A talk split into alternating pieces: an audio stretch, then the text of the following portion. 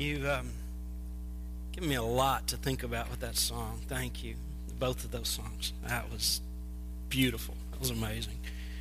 Um, I, want I should have asked Amanda to come back up and translate for me because I want to give a greeting uh, to some brothers who are here today. One whom you've met before, Greg Moore, is um, leader of Training Pastors International uh, and has done a tremendous work as one of the missionaries that we support and uh, just a true brother in the Lord. Greg and I probably go back uh, longer than just about almost anybody, except for maybe Lynn and Scott um, in, in, my history here, uh, other than Kathy, of course, because Greg and I went to seminary together. Uh, and did our master's at Mid America Baptist Theological Seminary in Memphis. And Greg was the first person, Rebecca, who knew you were coming into this world.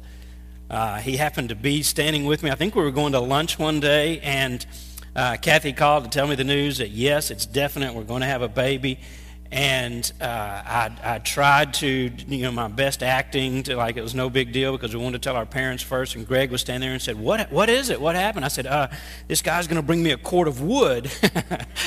he, he said, "You're lying. You're going to have a baby."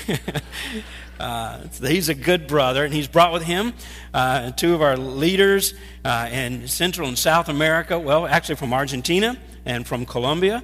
And uh, we welcome you, gentlemen, here with us today to worship the Lord and appreciate the work that you're doing. Uh, Greg and I did a pastor's conference a few years ago in Los Trojes, Honduras. We expected about 100 pastors, had 221 uh, to show up. It was just a beautiful experience. I'm actually trying, I'm going to do a pastor's conference this spring in Haiti uh, to some pastors there. So I'll be leaning on you and getting some advice from you. But we're glad you guys are here. As you notice, there's a lot of people not in the room today because we are that church. You, you, wonder sometimes when people travel and all these folks show up, you think, where did they come from? Well, they came from Calvary. we're, we're, we're, the ones who sent them all to uh, house and wherever it is that they, they went. How many of you will be traveling uh, this Christmas during the, during the holidays? You'll be going somewhere, okay? That's a lot of us. We made that journey for years and years until uh, the, all of our parents passed away, and we don't make that trip anymore, but we know what it's like to spend the holidays um, on the road. Uh, we used to joke that we thought we should decorate the inside of the car because that's where we spent most of Christmas, uh, uh traveling around and getting to see everybody. And that's a lot of fun, you know, and it's kind of sweet uh, to get to see people. We all like to celebrate, and we want to be with our friends, we want to be with our family. So you load up the car with the kids and the presents and everything that you're you know you're going to need and you know for the journey and you, you take off and usually you head to a place called home. You go back home. You go to memphis. You go to coldwater. You go to wherever it is uh, that you're from. Part of this christmas story that i think we love so much is about journey. It's about that journey. Because Joseph and Mary uh, had to travel from their home in, I started to say Nashville. they lived in Nashville. Um, they were headed to Atlanta, and they had to, now they, they lived in Nazareth and were headed back to their ancestral home of uh, Bethlehem.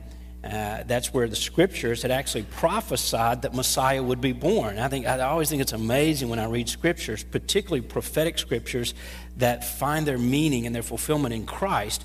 And I think, God, that's absolutely impossible for you to use political systems and structures and times and people. Uh, they're totally unaware of what God's trying to do, and He brings it all together, and it happens.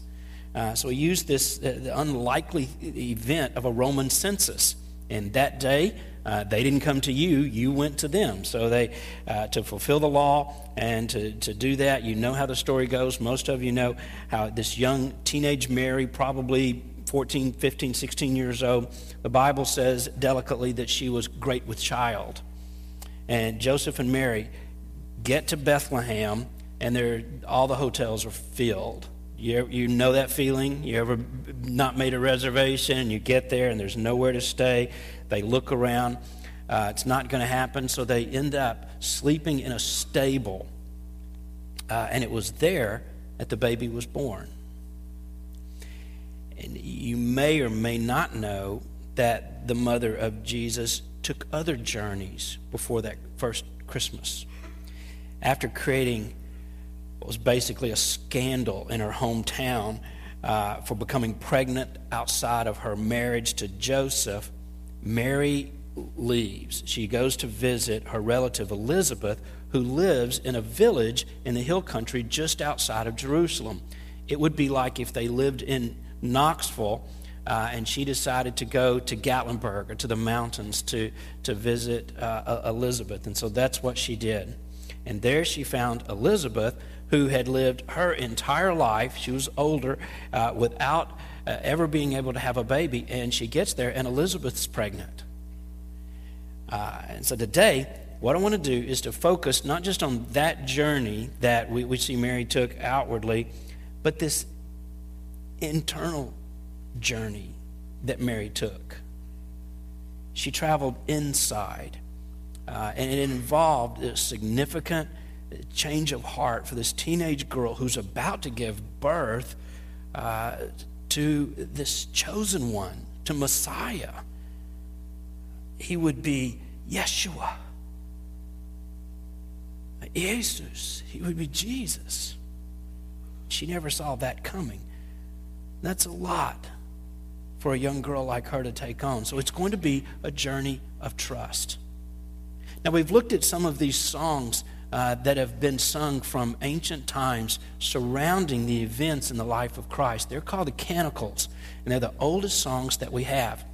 And we've sung the one from uh, Zechariah. We've sung the one that the angels sung. And today we're going to look at Mary's song. It's a song of trust. And then we'll have one more song uh, that we will do on Christmas Day. Uh, I believe that Mary's journey, the, the place that she traveled, especially this emotional distance that she had to go after finding out that her life's plan, everything she had thought about and dreamed of up until this moment, is going to be changed forever. None of that's going to happen the way she thought it was going to happen. I think that Mary's journey, in a lot of ways, is like our journey. Because probably most, I'll go ahead and say all of us in this room have found out that the life that you planned, the life you thought about when maybe you were in middle school or in high school, or uh, you, you looked at what you wanted to do and who you wanted to be and where that was going to take you, probably is not the life uh, that you're living today. It doesn't just seem to happen the way that we think it's going to happen. Now, there are three phases I'm going to focus on today uh, when we look at Mary's song. This song is also called the Magnificat. It, it's one of the eight most ancient uh, Christian hymns uh, that we have. When Mary first encountered the angel, the scriptures say she was greatly troubled. You think? She was greatly troubled. Uh, and we'll call this starting place in her journey anxiety. I know sometimes when we look at Bible stories, uh, we kind of romanticize those or we become so familiar with them and we've heard them told again and again that they take on kind of this surreal kind of presence in our life. We don't m- maybe always uh, get it that uh, this really happened. This is a historical event with real people involved. It's just not a romantic or a sentimental thing that we think back on uh, a couple of times a, a, year or different moments, you know, in, in our Christian history.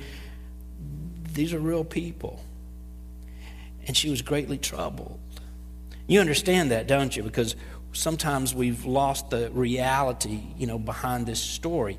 That the truth is, in that day, in that time, in that culture, a woman who found herself pregnant and unmarried ran the risk actually of being stoned to death by her own father and the other men in the village all Mary ever wanted was just a nice, normal life. And things were unfolding pretty good. She met this nice guy. He had a good job as a carpenter. He loved the Lord. Uh, his parents liked her, and she liked them. I mean, everything was going okay. And then this happened. I mean, she's engaged. She's betrothed, which really carried the same legal responsibilities that today our marriages would carry. I mean, they, they were deep into this relationship, and then all of a sudden, this happens. She's anxious because this is going to disappoint the people around her. It's going to deeply hurt the people who loved and trusted her the most. And her fiance, I mean, he's got, he's got no reason to believe such a crazy story. And you know how it is when you're a fiance. We have a couple of fiancés here this morning, Aaron and Rachel, who happen to be engaged. I just wanted to slip that in, if that's okay, as of last night. God bless. Yes, thank you, Jesus. Um, All Mary wanted was a nice life. And now her parents are going to be scandalized. Her reputation is absolutely ruined. Nothing looks like it was going to look like anymore. And she's scared because we're all afraid of the unknown. We're all kind of anxious about those places we haven't been before, those things that we've never seen or experienced. I mean, sometimes that can feel overwhelming. And you know that because some of you came in this morning and you're in those moments in your life. We've certainly all been there when you don't know what do I do next? This is not what I thought. I didn't know it was going to spin this way, and I'm not sure where to go. Some of you are living that today. And the things that you're facing this week, when we walk back out and tomorrow you start uh, this last week before Christmas, doesn't necessarily mean, well, then everything's going to be okay because it's Christmas. And it makes you anxious because you haven't been there. On old maps, before the world was understood the way we understand it now, and we can get snapshots from you know great distances, and we can map places with tremendous accuracy. Well, they couldn't do that. And, and uh, to cartographers who would put down what they knew and they would draw the shapes of the land masses as best they could. And sometimes you look back on those and think, well, you almost got it. That's pretty close. They would draw everything they could as best they could. And then they would, they would draw out as far as they've explored. Maybe they've gone out in the ocean, they hit an island, they go, okay, we know there's an island there. And, and they would go so far out and they run out of supplies, so they have to come back. And there are these places they'd just never been to. So these areas that they had no knowledge of or any understanding, it was just a mystery. Sometimes you can look back on those old maps and they would just write on the edges, beyond here, there be dragons. That's what they thought. And it's just a scary place. We don't know where this is going to go. All we know is just goes out into this unknown place. That's where Mary is. That's where some of you are dragon territory. And there's nothing about this angel's news that's going to fit into her vision of what the future was going to be. There's nothing that's going to give her hope or fulfill the dreams that she had for her life. So I think her first reaction is, is like our first reaction. And it's totally understandable and it's totally reasonable. She's greatly troubled. Can you imagine how embarrassed, how stressed, she is, you know what it's like to be greatly troubled. Your story may not involve an angel or it may not involve an unplanned pregnancy, but you've experienced something you didn't expect, something you didn't want, something you didn't plan for and you don't feel like you deserved. And your first reaction may have been shock or disappointment or fear or anger or just this sense of loss. It could have been triggered by uh, an untimely death of a loved one, a breakup or a divorce, an unexpected illness or a disability in your life or in the life of one of your children or maybe in your parents' lives. I think there's very few people who experience a life that even resembles the plans they made when they were young. And some of these interruptions that come along, some of these surprises, and we think, ah, everything was going so good, I thought. And then this happened. I've been your pastor for a while, and I know some of your stories. I've been here long enough that you know some of my stories. And we know that our plans didn't always include financial hardship. kids with special needs, grief and loss, uh, divorce, having to move away from your family or losing your friends. I mean, I could just go on. This list just goes on and on, and it's just uh, kind of like unique with each one of us. I had no idea when I began my journey with the Lord that I would end up as a pastor. And I still think that maybe one day when I get to heaven, the Lord's going to say, Wasn't that the best joke I ever played on anybody calling you into the ministry? I mean, it's just this, this crazy kind of a thought. I, I never saw that coming and really didn't lean into that. I wasn't the kind of guy that was thinking, wow, if only one day I could be a pastor. I always thought they were a little quirky, you know? They're a little odd, the kind of goofy guys, and I didn't want to do that. And by the way, if you see, Greg, if you see Dr. Gray, tell him you came to Calvary, tell him I had a suit on. Yeah, you like that. They're laughing because they know I haven't had one on in a long time, the last wedding perhaps. But uh, you tell him that. I didn't see that. I didn't want to be the guy in the suit. I didn't want to be the guy up in front of people talking. It was the last thing I would have imagined. I, I'm serious especially when you, when you, you know, figure in that I really wasn't involved anywhere, it wasn't connected spiritually. And the only churches I had visited, and this is just my experience, so I'm not trying to be judgmental, but it seemed like, it just seemed like everywhere I went, it was legalistic, it was dysfunctional, people fussed. They just seemed shallow. They didn't seem like they were really into Jesus or this Christianity. I thought, well, if they don't seem to care that much about it, I don't know that if I want to invest my life. And this was especially true during my childhood and during my teen years, and I would just kind of pop in and out of church. So when I first began to walk with Jesus, when I first began to sense God call on my life, I was anxious. I was greatly troubled. I was a little nervous about this. I thought, me? And I can remember telling some of my friends, and honestly, one group of friends, I met with them and I told them, and they laughed. They thought I was kidding. They thought I'm messing with them. They go, no, really, really. I go, no, seriously, I think God's calling in ministry. And then it got quiet, and you could tell what everybody's thinking. Ooh, I don't know. You're not the pastory kind of guy. I just don't know if that's. Are you sure about this? Uh, and I had an idea what would come with that decision. And I'm not whining, I'm not, I'm not crying about this because I, I, I love the life God's given me, but I knew going in, okay, pastors typically don't make a lot of money.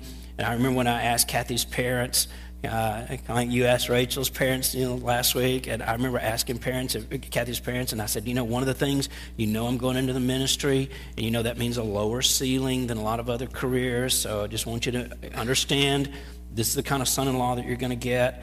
Uh, I'd seen the way pastors were criticized, and I, I didn't particularly like criticism more than anybody else. Um, I've seen firsthand sometimes the unreasonable expectations that people, myself included, had put on pastors, and those just those, well, you're a pastor, and um, you know, and I knew before I started I could never. I'm not the kind of guy I can never live up to those expectations. Now, God, I'm just not wired like that, so I'm a little troubled. Could you look back through the records? Could you bring that up again and make sure you didn't mean Don Riley, who lives over somewhere else? You know, oh, I'm, yeah, Dan, go back to whatever it is you were doing. Significant work you had. Um, I was just troubled. I just thought, I'm not sure, Lord, my personality is going to work with this. Now, that's the kind of where I was at that point in my journey. Now, let's jump back and, and look at Mary and her journey. Because I, I want you to think about how real this can be for you and for your journey. Although Mary started this journey at a place called anxiety, she didn't stay there. That's not where God wants you to stay. And by the time we get to verse 38, uh, there's more dialogue. This conversation with the angel had continued. And, and, and she says this Mary said, Behold, I'm the servant of the Lord. I'm the servant of the Lord. Let it be unto me according to your word. In other words, whatever, if that's what God wants to do, uh, okay. Let it be to me as you have said. How does that feel? How, you can just feel the emotion in that. I, I think this next destination, this next place in her journey is, is this stop called acceptance. She's moved from anxiety now to acceptance. And acceptance isn't particularly exciting. You know, I mean, it's not joyous. It's not accompanied by wild enthusiasm. I can remember thinking, I really feel like God wants me to go in the ministry. How about that? I think Mary had kind of that attitude. I think it's just simply saying, okay, God, have it your way. You want me to have a baby? I'm not even married yet, and this is going to be kind of hard to explain. I don't know what's going on, but have it your way. That's what you, you know, I'm your servant. You know, I'm going to do whatever you want me to do. I don't know about you, but if I were the one receiving that kind of resigned response from somebody, you know, if I were the Lord thinking, Mary, what do you think about that? All right, okay, you a baby. That'll be fine. I'll do it. I'll have a baby. And that's probably not what the Lord was hoping for. Uh, you know, let's say it's Friday night and you're ready to go out. And so you've been thinking about maybe one of these new Christmas movies, you know, the release, and you've got this movie in your mind. You think that's a movie I want to see. That's what I want to go see. And uh, it's maybe not the kind of movie. Maybe if you're a lady, it's like a chick flick, or maybe you're a guy, it's one of the action movies. You know, you're thinking I want to see that. Or maybe you got a favorite restaurant, and you think I, I want to go to this place, and we're going to eat that. And the thing is, you've got to talk your boyfriend into it or your girlfriend or your husband or your wife or a friend, you got to talk to them. Hey, let's go see that. I really don't want to see that. Yeah, let's do. And you just keep on because you know them, right? And you know if I keep talking to her, if I keep, uh, she'll finally go. Okay, fine, have it your way. We'll go see that. Okay, fine, have it your way. We'll go eat there. And they get their jacket on, and they're not enthusiastic. Fine, let's go. Friday night. Whew, here we go. This is going to be so great. It's going to be so awesome to see your movie. And now, how do you feel? You don't particularly want to see it now either, right? Because you know it's not going to be fun. They're not going to enjoy that. It's not going to be significant. All of a sudden, you're not particularly interested in eating there either. I wish I had begun following Jesus sooner. I really do. I wasted so much. Uh, but finally, when I did give my life to Christ as best I could, even before I considered ministry as a vocation, I had this desire to honor God. I don't know how this sounds, and I'm not trying to come across as like I was so spiritual, you wouldn't believe it, but uh, but I, I did because I'd seen people at different degrees of commitment along the way, and I'd seen Christians that I thought, "You're a Christian, really?" Uh, you just seem barely a Christian. You just seem like this is like you've checked the box, but I don't know if your heart's really in this. And I thought, well, I'm not going to do it and have that kind of attitude. I'm not going to be, I don't want to be a Christian and go, yeah, I'm a Christian. You can't really tell. And I try to keep it on the DL. I don't talk about it a lot. I don't act like it much. But no, yeah, I am. I am, you know. And I, now I thought, I'm, I'm either going to be a Christian or I'm not going to be a Christian. Uh, that's kind of silly to, to try to keep those two things spinning at once. I said, God, I'm in. I want to honor you no matter what. Um, and, and I knew that, I, that my life was His and that I wanted to please Him with it. And I committed that to the Lord, and I told God. And, and Kathy and I said, when we got married, we said, wherever we go, whatever you want us to do, um, we're going to go ahead and say yes. Yes. Now, you fill in the blanks. What's next? Yes. So I took this journey from anxiety about going into ministry and about life and all that to acceptance. Some guys said, Well, you going to ministry? Yeah, I'll do that. Okay. What, what do I do? What do I do? Now, when I first made that decision, there was this transition from my old life to this new life, and it was a different life. And, and I knew that would mean enrolling in a Christian college um, and, and, then going to seminary and, you know, and, and telling people that uh, was was going to. I went to my boss. He thought I was crazy, and he said so. He just said, "I think you're crazy." My family wasn't particularly supportive. They felt like I was making a mistake.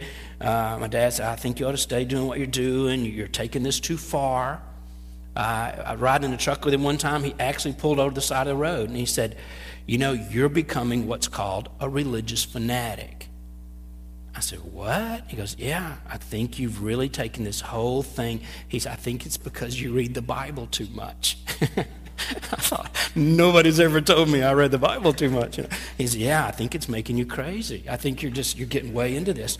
Uh, my friends laughed. They just thought it was just kind of nuts. They said, Really? Yeah, yeah, yeah. Are, are you really? I mean, we love your faith. We respect what you're doing, but do you have to go that far with it? You know, and I just felt like, yeah, I do. So I didn't get a lot of affirmation uh, from almost anybody. There were a couple of people who thought, yeah, that's a good decision. We could see that.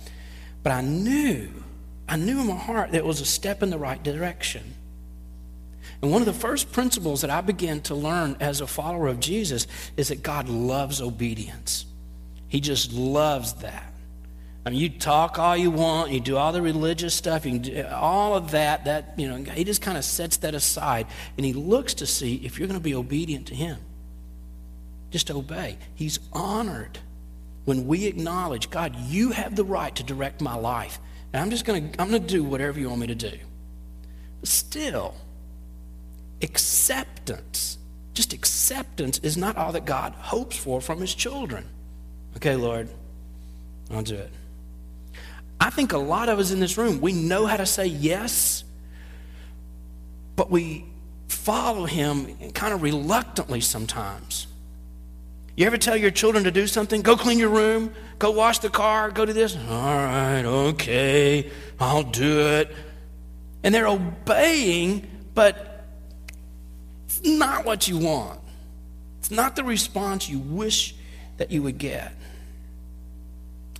Here's Mary, and she's willing. God, I'll have this baby. And I don't think she gets it at first, kind of like that song. Do you know that you are about to be a huge part of God's greatest plan ever? You're going to give birth to the Savior of the world? I don't think she got that. I don't sense it from her response that her heart was really there yet. Scripture doesn't record this conversation that followed that decision and, and, and that moment. Conversations with her fiance. Do you know how awkward that would have been? Conversations with her parents, mom, dad. Uh, I got something I need to tell you. Uh, something's happened. And, you know, can you just imagine? And she would rehearse those speeches in her head and how am I going to tell my parents? And just the tension, just the stress of that. And you, you know, she knew the, the names that people, especially in the first century, called girls who got pregnant out of marriage. I think would all have this same reaction to a, a young pregnant girl who said, Okay, yeah, I'm going to have a baby, but what happened was an angel visited me and told me that this. Can you imagine as a father? Uh huh. That's your story? Yes, sir. An angel told. Oh, okay, go to your room. We're gonna. You know, I just. I, I can imagine being in, in her position and the people around her. Those people who had loved her so much and just poured their lives in it. I don't know if through all those painful conversations and those discussions that they really understood. Have you seen Mary? Yeah, I did. What'd she tell you? She said she's pregnant. Yeah. And then what'd she say? She said an angel came and told her it's all right. And it's not joseph's and it's not and he's he's humiliated and his friends are just talking. I mean it's just the whole village is a buzz about this. You can imagine that. So she's not sure what's going on and she's just in that moment she leaves at that place. And I think even though she had accepted it, God, I'm in and you want to do this, I'm going to do this and I accept your plan.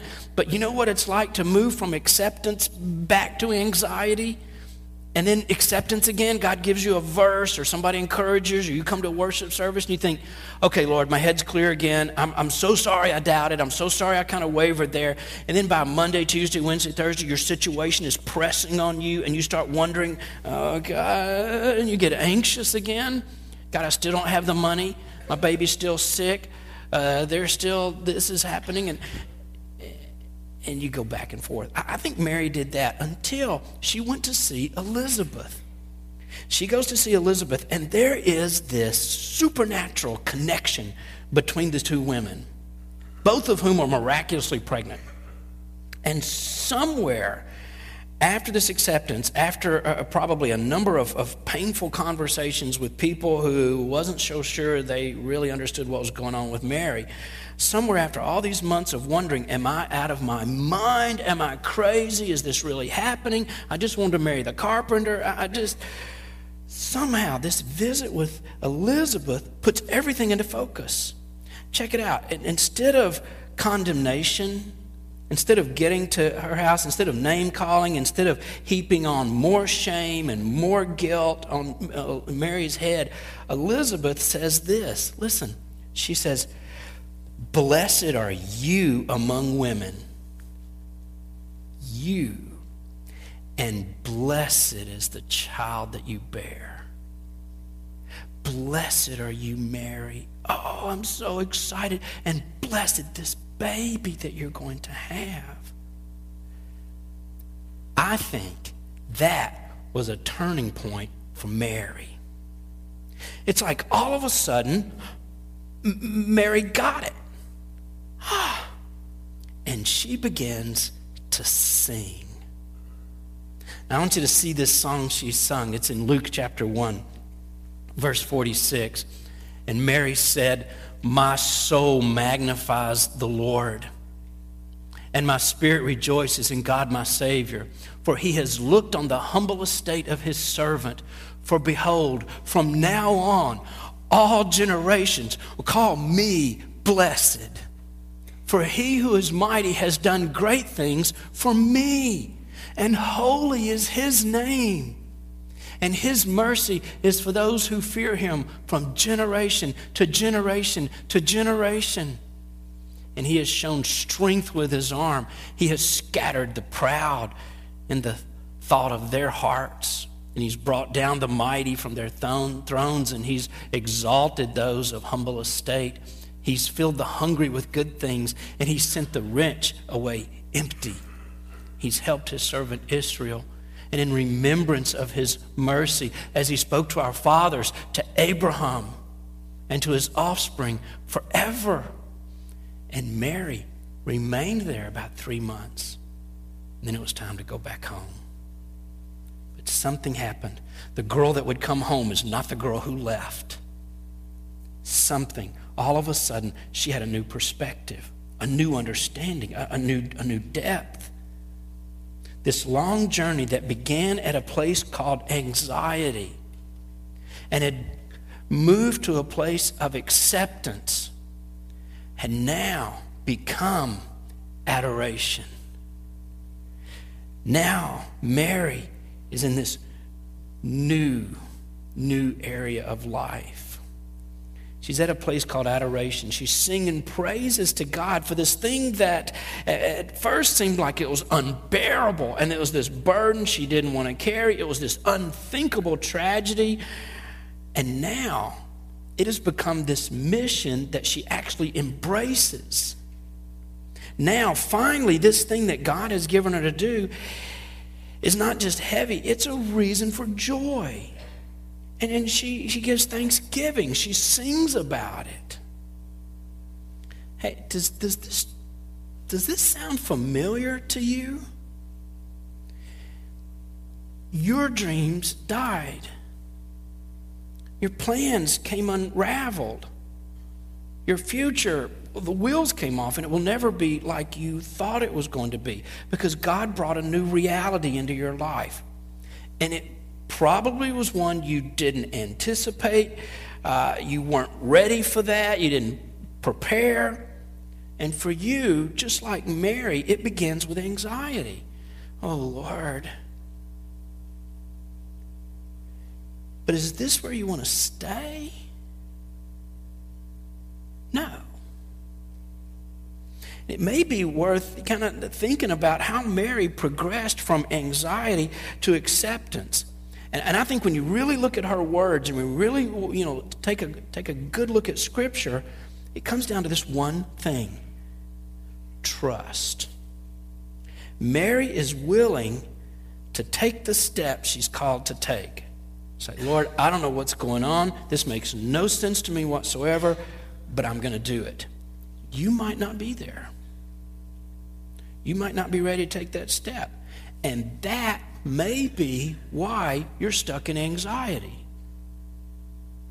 And why this just keeps eating at you, why it keeps bothering you, why you can't get victory, because you're still anxious about it. You hadn't come to this place of acceptance.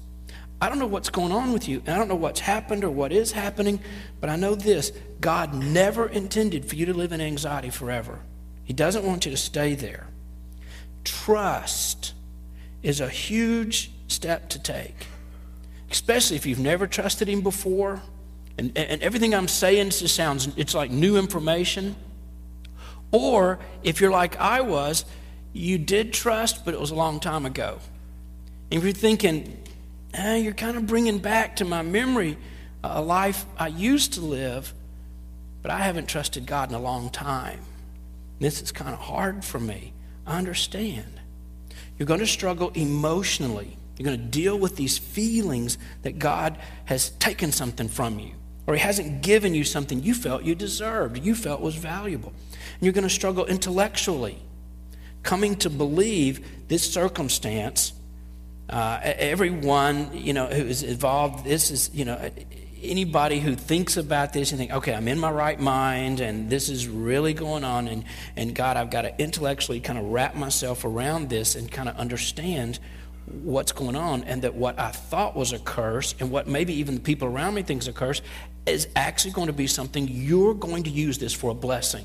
I'm going to trust that. I'm going to believe that.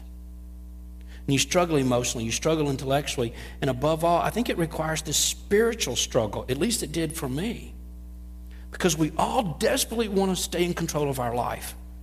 You know, God, I'm having a difficult time letting go because I've got better ideas than you, and I don't know what you're going to do. You're dangerous. I've got something going on, and I just let me do this. But when you come before the Lord and be able to say, God, as you wish, whatever you may it be to me as you've said, you fill in the blanks. Listen, if you will take whatever tiny little bit of trust that you've got, whatever you can find inside, muster that up and, and just give God a chance. You will have taken a big step toward what He has in store for you. If you'd be willing to accept, God, what's next? Isaiah 28 16 says, So this is what the sovereign Lord says. See, I lay a stone in Zion, a foundation, a tested stone, a precious cornerstone. And whoever believes will not live in fear. John 14 1, Jesus said, Don't let your hearts be troubled. You believe in God? Believe also in me. Trust me. Trust me. Trust me. Let's assume that at some point you gave your life to Christ. And the language, at least in my generation, that people used is, Are you ready to accept Jesus? I mean, we even wove that in. You know, that was accepting Jesus. I think, okay, that was the first step. And let's just say you've come to that place and you want to please God and you've managed to journey as far as acceptance. I've accepted Christ as my Savior, uh, but that's as far into the journey as you ever got. That's as far as you ever wanted to go. And what I'm asking you is, are you willing to travel further? Are you willing to take another step of faith, uh, uh, uh believing, God, I've accepted you, but I don't think I ever embraced you? I think that's a key to God's bigger plan for you. And I don't know what that's going to look like for you personally. I, I, don't, I don't know the next step, but I can tell you this God didn't send his son Jesus into the world just to get you to a place of acceptance just to make you a little more religious, just to kind of figure out a way to get you to come to church once or twice a week. There, there's, there's more to our Christian experience than just that part of the journey. That's not why God saved you, to make you a nicer guy. Jesus said, I came to give you abundant life. He said so. That's what he wants to do. And I believe you, you may be missing out because you've just come like two thirds of the journey. You've moved from anxiety to acceptance, but not yet to adoration. And that's where God wants to bring you. Jeremiah 29 11 is a familiar scripture for all of us. Uh, we've thought about actually just putting this up on one of the walls in the church because I think you ought to see it every week and be reminded of this truth. God says, I know the plans I have for you. And they're plans for good, they're not evil. I want to give you a future. I'm not going to hurt you. I want to give you hope. I want to give you a future. I want to give you hope. I think Mary, Mary got that. Mary was filled with wonder that God would use her. First century teenage girl. I'm young, I'm female, I, I'm not significant, I don't hold any rank, I'm not part of royalty, but you want to use me for an eternal purpose. If I could, I would give everybody here the gift of trust just for a minute, just to believe God that he, His intent for you is not to harm you. You can trust Him. He's going to bless you. He's going to bless you. Now, I told you earlier that I struggled uh, a, a little to move beyond this place of just acceptance in a call to be a pastor. And for me, it wasn't a once for all journey, you know, that just led me to adoration. And every day since then, I've loved it. And I just wake up every day and I sing and hymns and I just, I praise God, you know. I think, God, I'm so glad I'm a pastor and nothing else. And it's been a little more like the same journey up and down the same road, you know. It's like going up and down Kingston Pike every day or down Westland every day for me. You know, there's times I step back a little into acceptance, into adoration, step back all the way to anxiety, and then all the way to adoration. You know, it's it's it's this journey. And to be honest, I gotta be honest with you. Everything I ever feared about being a pastor has come true. it's all happened. And what I didn't understand at the time was that there's also incredible joy and satisfaction and this sense of completeness or rightness in the journey how fulfilling it is in ways that I, I never thought about to be in ministry. I've had this unique position in society. I, have had this front row seat, you know, to, to watch God perform miracles in people's lives. I have seen angry, bitter people discover the power of forgiveness. I've seen hopeless marriages and relationships restored. I've seen wealthy young rulers of this day uh, give up their dreams of what their power would bring them and, and trust Jesus and find more joy actually from giving away their money than they did in making it. I've seen people in poverty in, in Haiti and other places all over the world ministered to in ways they would never imagine. I've stood and cried as I've watched them experience something they never dreamed would happen in their life. I've seen people healed of diseases, and I've seen people with those same diseases who are not healed discover the joy of the Lord even in the midst of dying. And I've been with many people who've died. As a fellow traveler, I want to tell you that the next leg of the journey for you is better than the last one. Someday, you can be singing this song of wonder and praise, uh, this joyful song that Mary was singing. That can be your song. I know it may not feel like it right now, it may not look like it right now, but I promise you, that's the song God has for you. When He interrupts your life, it's more important for us to watch what He's doing through us than what He's doing to us. Most of us get caught up in why is this happening to me? Instead of God, what purpose are you achieving through my life?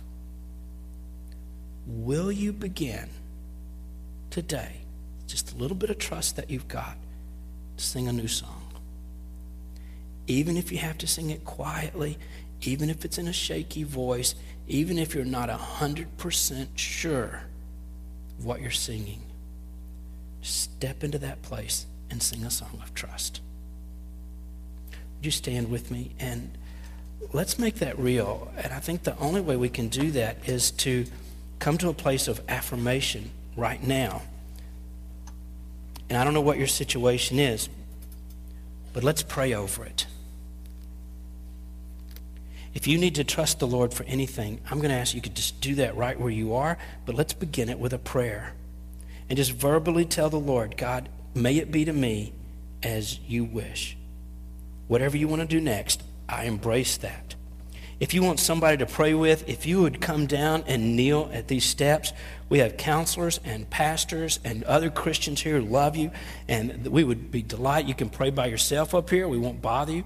Uh, but if you want to pray with someone, we'll do that with you. If you have a decision uh, that needs to be made or a question, if you want to come and talk to one of us, we're here for you. And that's how we'll close out this time of worship. Father, we give you this moment, and some of us are scared. Uh, some of us are just like Mary. We're a little anxious about where we are in our life and what's going on. Some of us have maybe just come out of that. Some of us, without knowing it at this moment, will go through that this week. Bring us to a place of acceptance, but don't let us stay there. Let us move beyond, take that next step of trust until we are in a place of adoration. We trust you. And we give you this time for your glory.